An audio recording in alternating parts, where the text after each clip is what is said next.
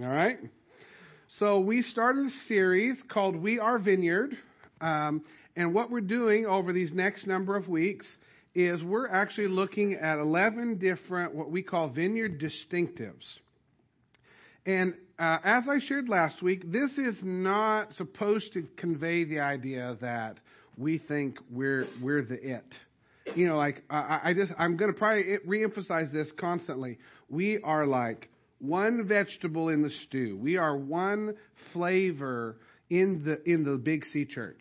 Like we don't consider ourselves uh, more important or superior to any other part of the beautiful tapestry that is the worldwide Church of Jesus Christ.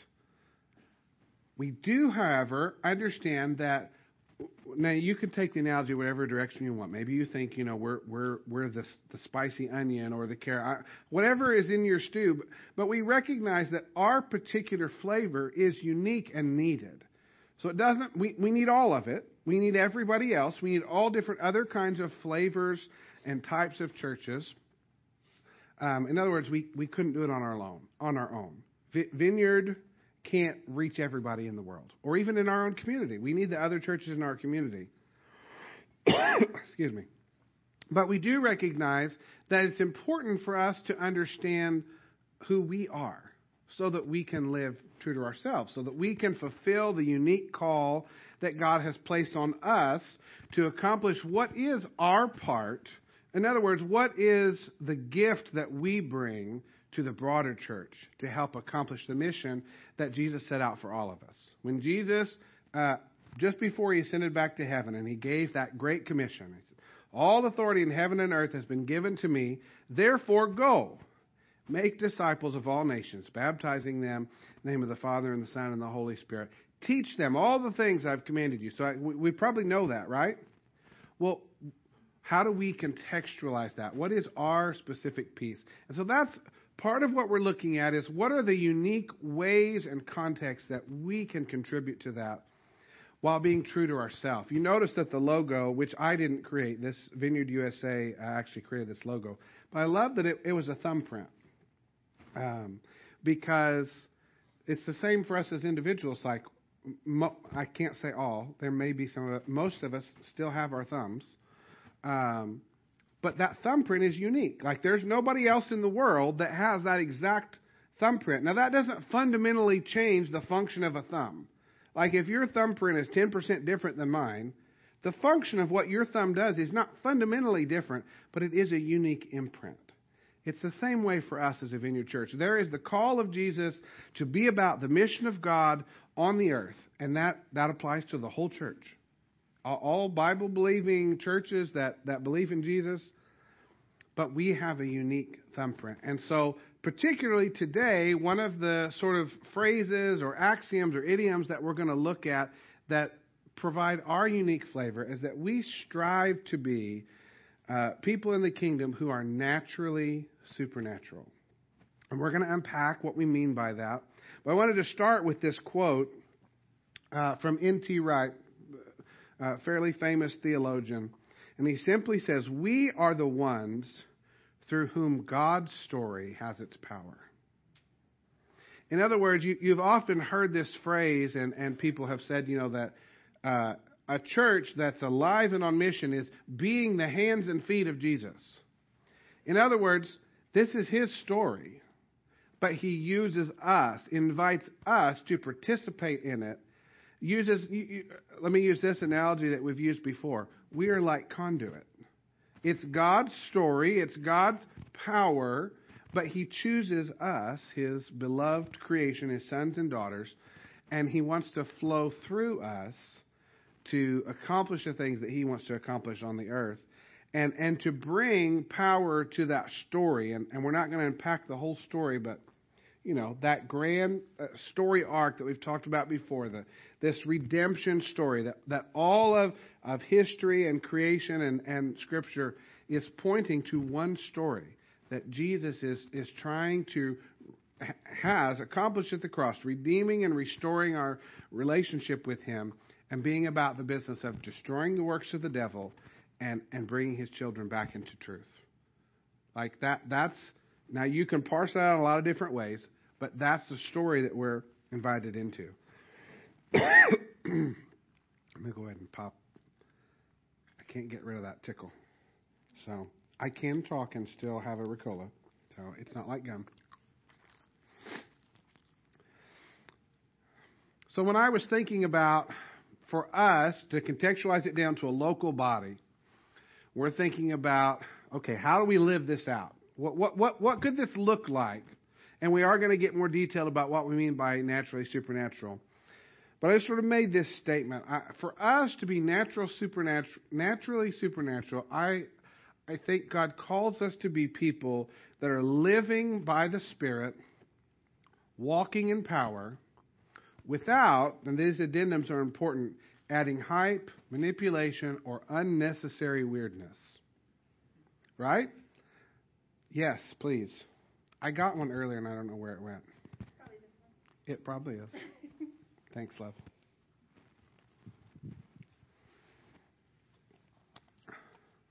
So we know that we want to be living led by the Spirit. I mean, that, that's if you've hung around here uh, very long at all, you, you know that, that we desire that. And, and then this phrase walking in power can be a little bit difficult um, because we're not talking about our power. We're not talking about like governmental structures or, or some sort of dominating uh, thing where the church becomes like in charge of the world. This, this is not what we're talking about. We're talking about that power that God wants to release as part of his story. In other words, the power to accomplish the things that he wants to do.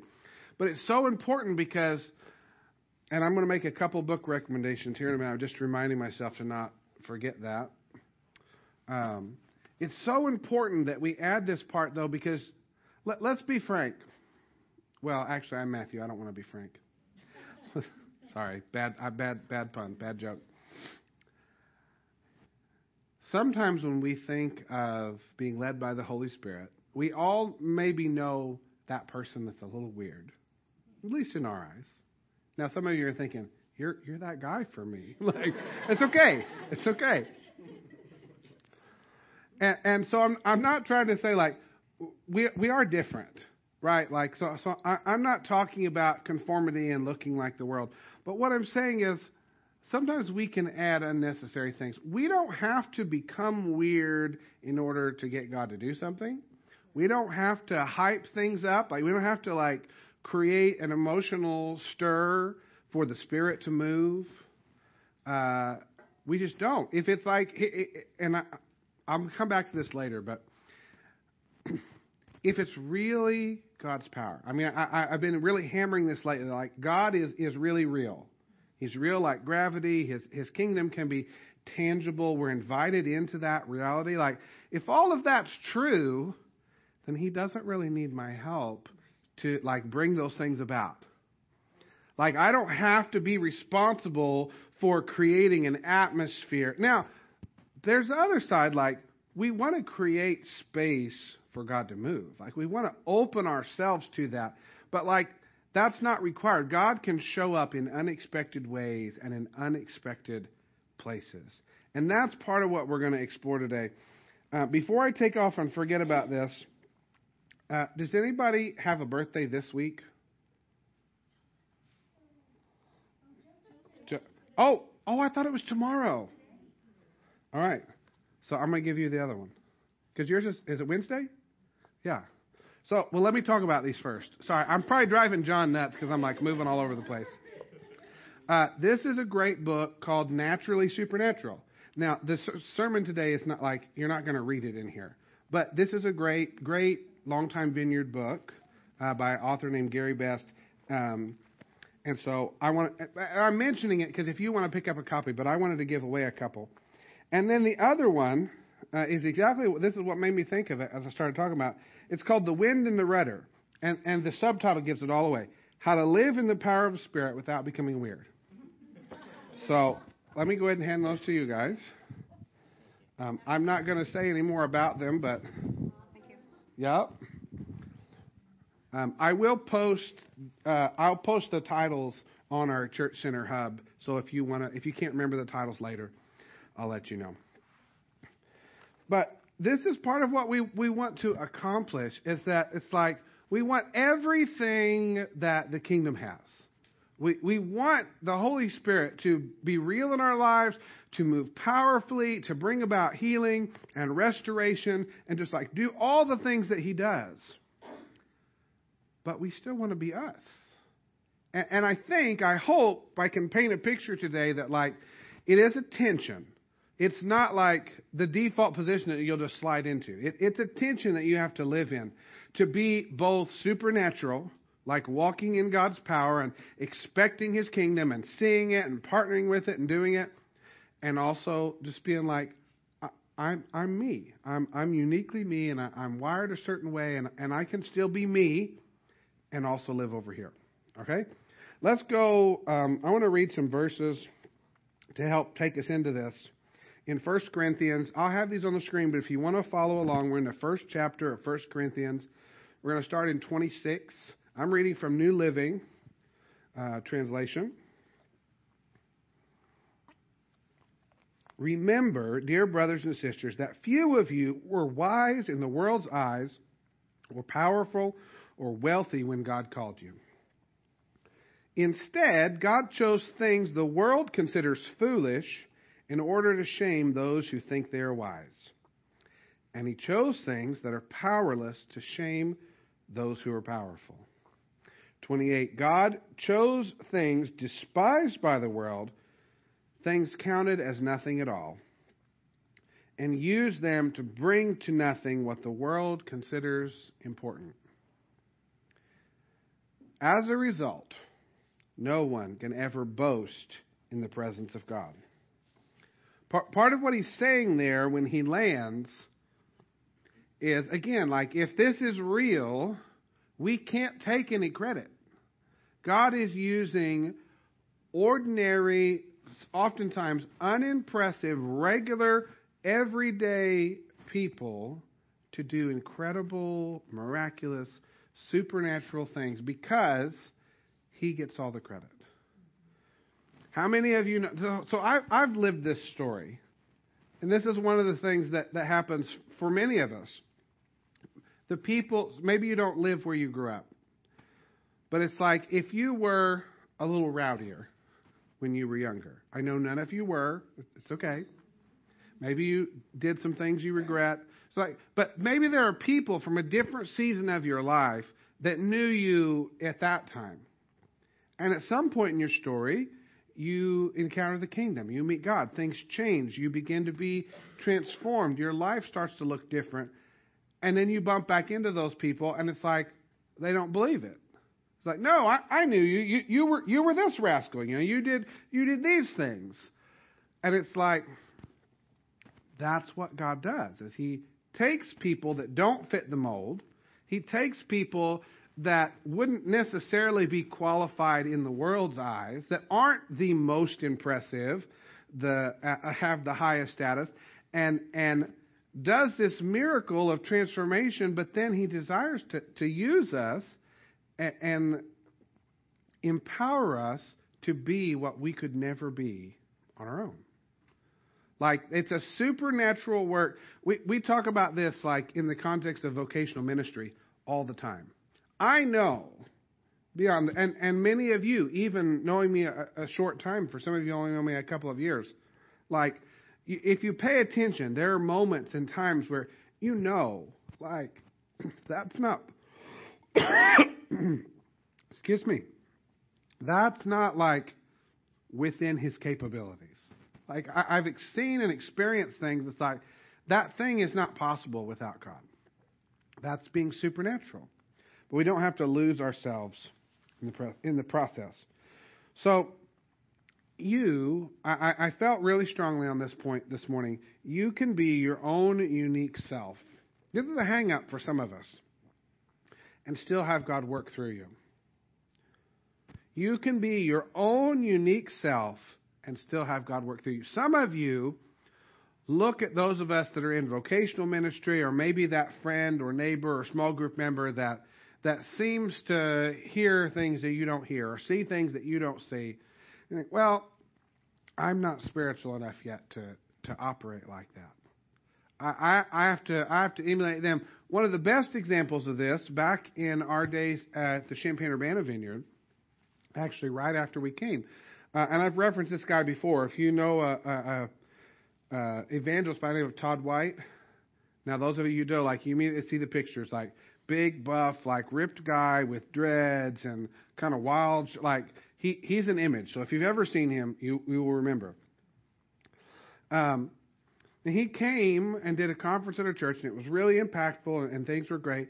And a lot of what Todd does is what we would call street evangelism. Like he just bumps into people everywhere he goes, and he gives words and he prays for people. And, and there became this thing. It's like, oh, well, so like if I want to operate in that kind of power, I have to be like Todd. Everybody needs to be a street evangelist.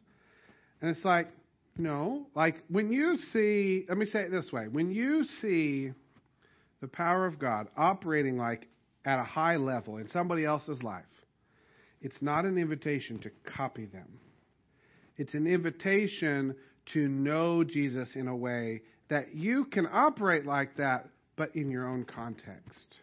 Like in a way that is meaningful and unique and fits the shape of your life. So I don't ever want you to get the idea that you need to pray for people the exact way that I pray for people, or that you have to get a soapbox and go become a street evangelist. But but what I do want to say is, however you are uniquely wired, you can have influence and you can be used of God, regardless, in your own unique way. And going right along with that, before we go back to the scripture, there's never a need for hype or manipulation. You, you've often heard us say, you know, so if I'm, if I, especially if I'm demonstrating and teaching a class or something, I'll pray for somebody and we'll say something along the lines of, well, give us some feedback. Let us know what you're experiencing. And then we'll often say things like, and don't be nice. Like, we don't need people to pretend that something's happening if something's not happening. We don't need to use, like, techniques to try to get something to happen. If we really believe that this is real, we don't have to employ those kind of tactics to see stuff happen. Now, what happens is we get desperate sometimes when things aren't happening and, and we start inserting ourselves. There's never a need for hype or manipulation. In any kind of prayer or, or ministry situation. But we but we need the supernatural power of God. So what I'm saying is be natural. Be who you are. And, and, and that's really emphasized. You know, we're a pretty laid back, down to earth, I think, group of people. So maybe that's a little easier to get a hold of.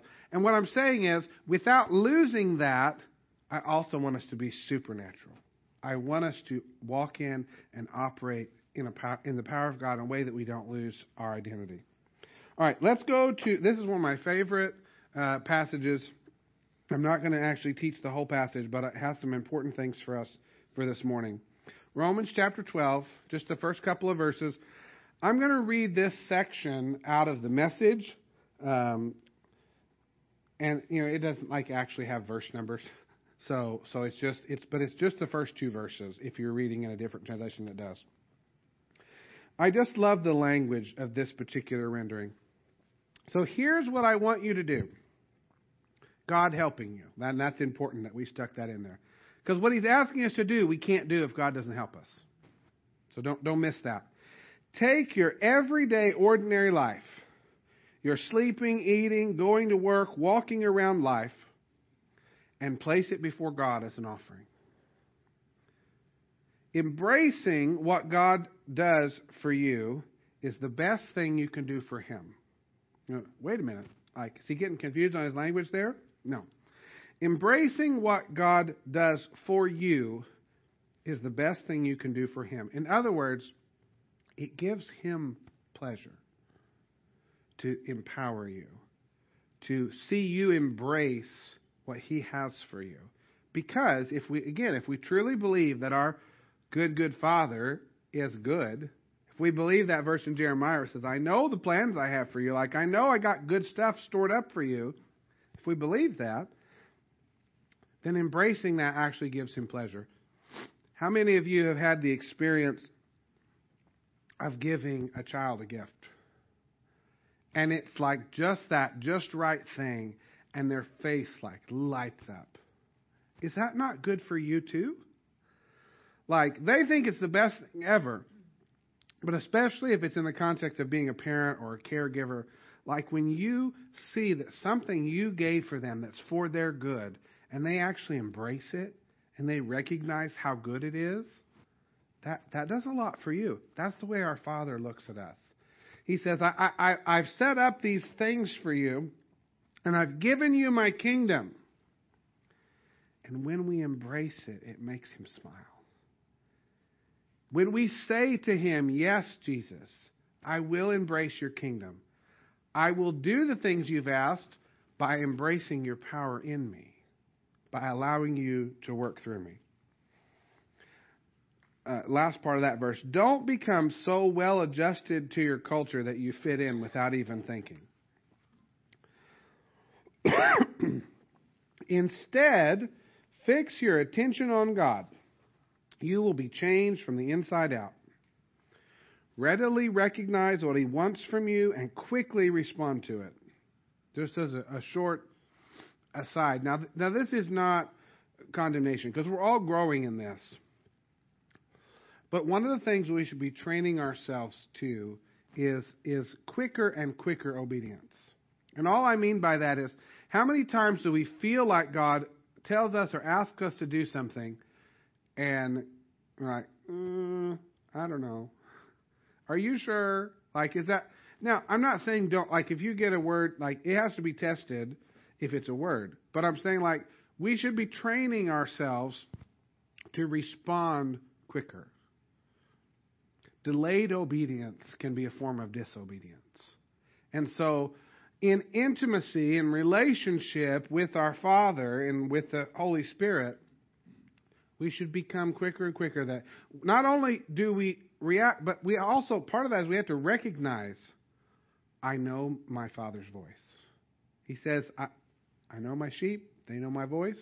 So the better we know his voice, which is, comes by spending time with him, worshiping, doing the things we talked about last week, when I know it's his voice, I can respond quickly.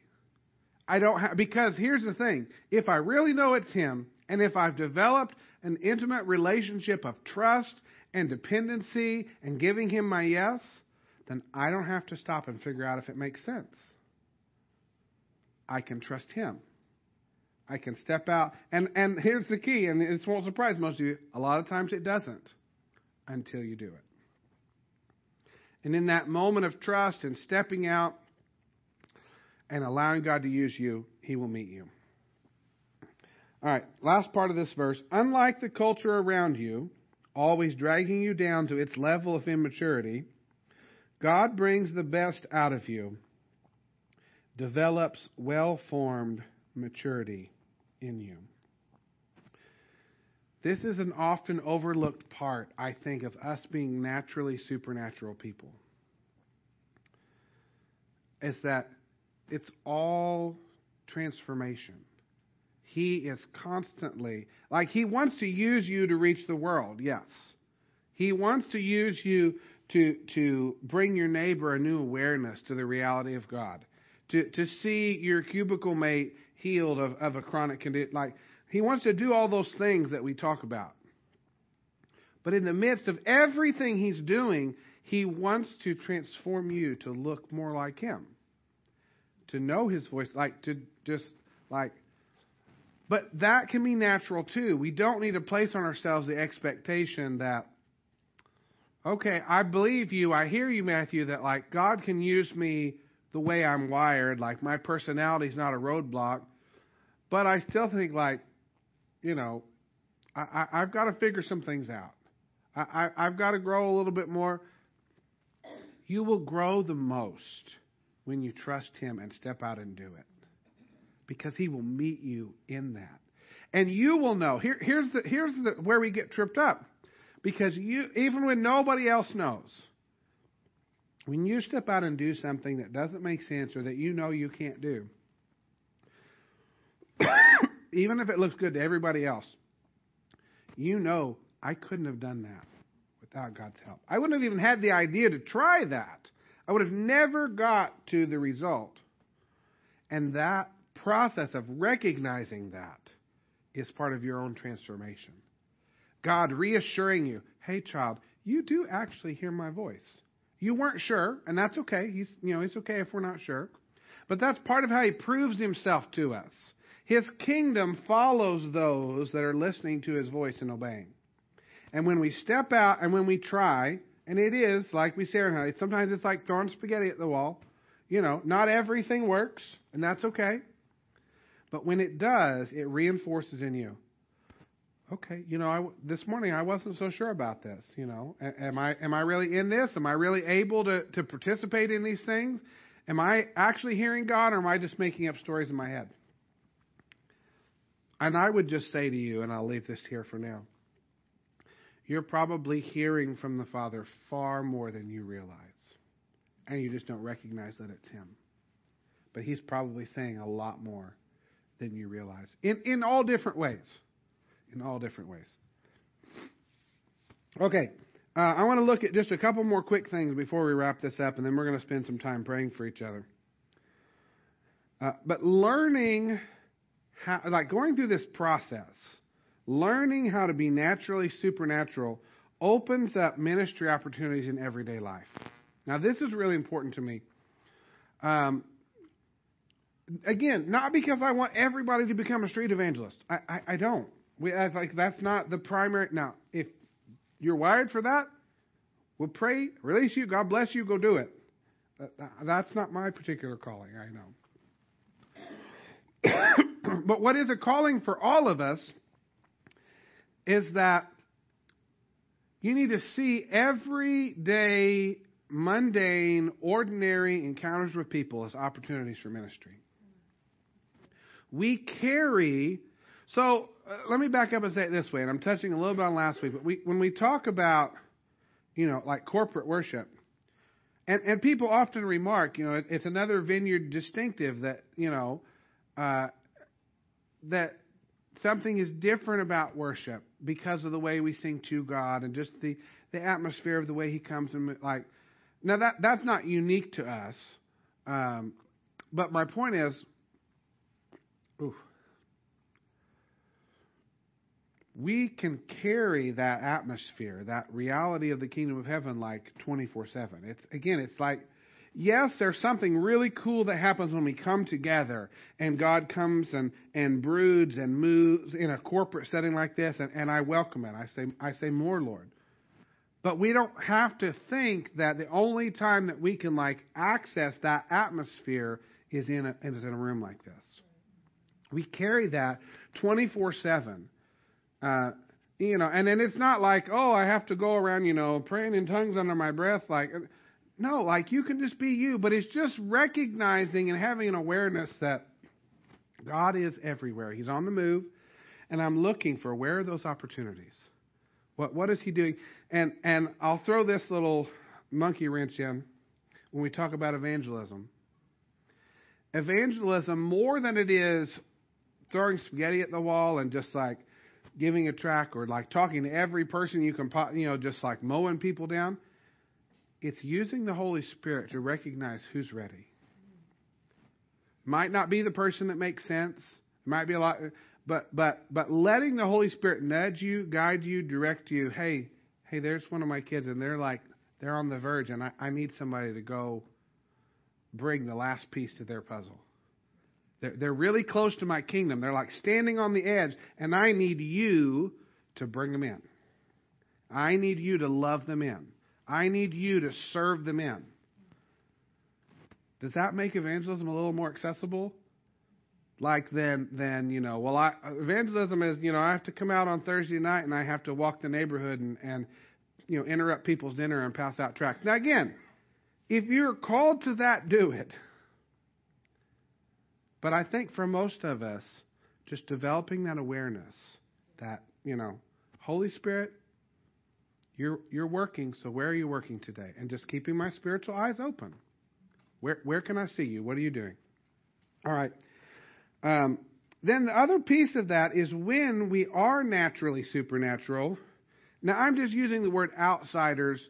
in a gathering like this, there's always people that feel like insiders and people that feel like outsiders. And we try to do as much as we can to make outsiders feel welcome. Like we don't want to be uh, cliquish or exclusionary.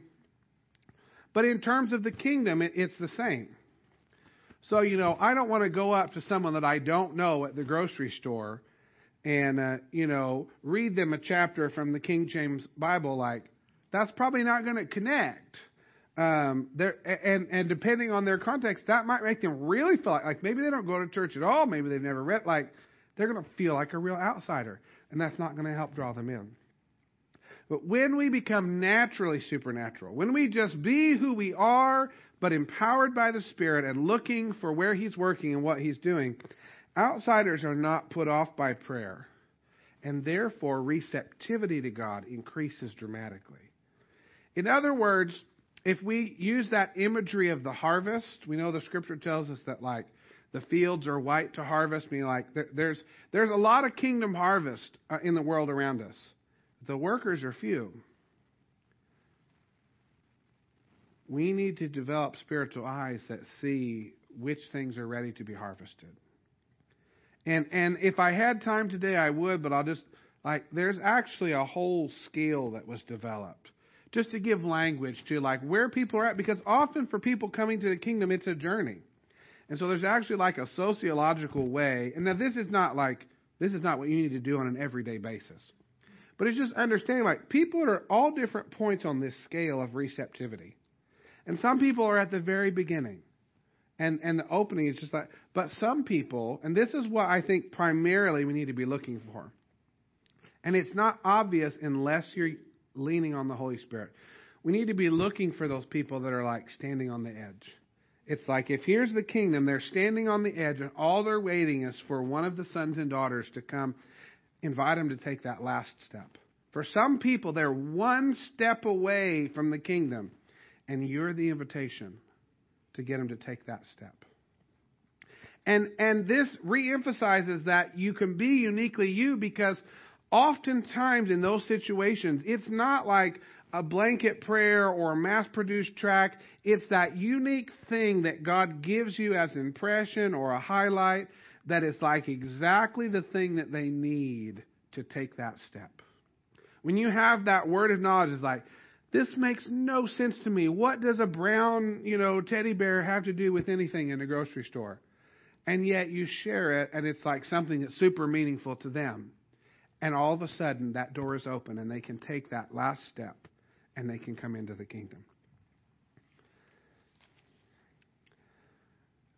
The last uh, thing that I want to say before we begin to pray being naturally supernatural paves the way for people to experience God's love and healing in a safe space that isn't threatening or manipulative. We, we say that that's what we want. We want to be naturally supernatural. We don't want to, you know, hype people up into some frenzy. We don't want to manipulate people into, you know, pray this prayer and then you've got your fire insurance card. Like, we, no, we want to reject all of that. But we want even this place and whatever space you carry with the people you encounter, it should be a safe space.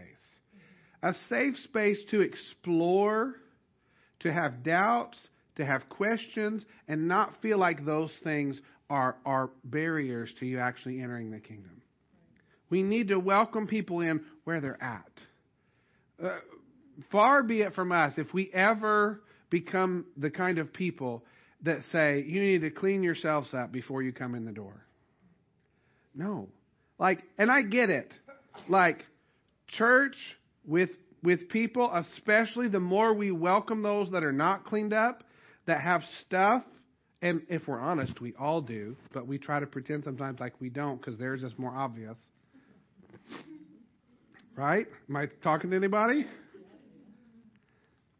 Far be it from us if we ever become that judgmental that we don't welcome all different kinds of people at all different places in the journey with all kinds of mess and baggage and trauma because there's nowhere else in this world that they can truly find safety and healing.